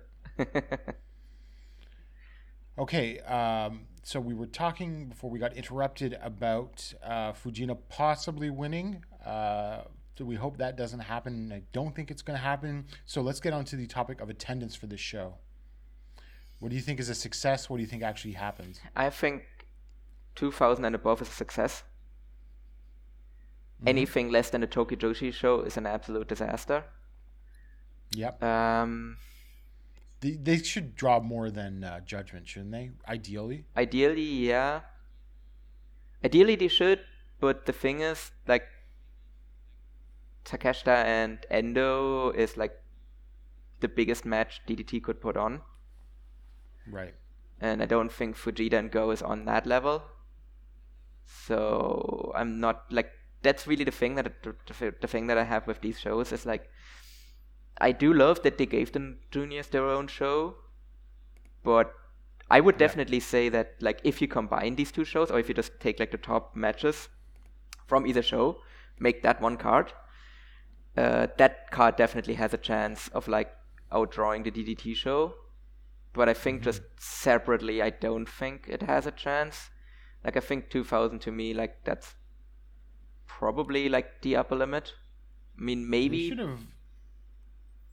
Yeah, uh, they should have just done. They should have tried a bigger, like uh, not a bigger, like a Cork Mm-hmm. and Hall, because they, they were starting at like they were doing the N innovation shows at Yokohama Radiant Hall, which Yeah. under non-pandemic conditions is what 300 people maybe. Yeah. and then go from that And that- straight to Sumo Hall is quite a jump. They they should have tried Korakuen first, or even Yokohama Budokan or something. Yeah. I think going to Sumo Hall was a but ambitious. I mean, I like the idea behind it and what they're trying to do with the Noah Juniors. Yeah. No, I, I do like I do definitely like I definitely applaud like their moxie of like doing this like and I wanted to see it succeed. Like that's the thing as well. Just not sure that based on the cards that they've put forward how much they're actually going to draw. Yeah, and if it's a disaster, they pull the plug on it. Yeah, exactly. So that's why that's why I really hope that the junior like if the junior show draws anywhere near what the heavyweight show draws, regardless of what the heavyweight show draws, then I think that's a success for the junior show. Yeah. And then for the heavyweight show, yeah, it really depends. Like really, the range for me is like somewhere. In, I think it will draw somewhere in between the Tokyo Joshi show and the DDT show. I'm gonna say ideally, I would call 2,500 a success. Oh, honestly. 2500 is a massive success. 2500, I don't really think it will get there, but I think if it draws that, then this is like a massive, massive success and uh, really good sign for Noah. But I just, just based on the cards that we have, like I don't see that happening. Right. Well, we'll have to possibly move go from the can draw, can't politic to the can't draw, can't politic square after this. Well, to be fair, I think if they draw more than 2000, I think then we can definitely leave go in like the can draw category. Yeah, for sure. All right, uh, Paul. Any more thoughts on anything that we've covered uh, this week? Uh, no, nothing very much. Like, I mean, I seem like a little bit down on shows, but I'm actually really, really looking forward to them. I am too, and I'm so I'm excited about X. To be honest, it Yeah, could yeah. go either way. no, right? I'm just gonna be really curious. Like, if it is actually Minoru Suzuki, I'm actually gonna be disappointed. That's like the only one that I'm gonna be disappointed because either it's gonna be like a really big surprise and a really feel-good moment, or it's just gonna be like a really big shit show, and that's at least like something to make fun of. For sure, definitely. And so uh, on our next episode is going to be a big one because we're going to be covering those two shows and the rest of the Champion Carnival, including the finals. So that will be a big, big episode, quite possibly our biggest ever, given all of what's going on in the comp- in All Japan and Noah. And so just before we go, uh, I forgot to mention at the, at the beginning, but you can follow us on Twitter at Emerald Flow Show. And for Paul Vosh, I'm Gerard DiTrollo, and we'll see you in two weeks.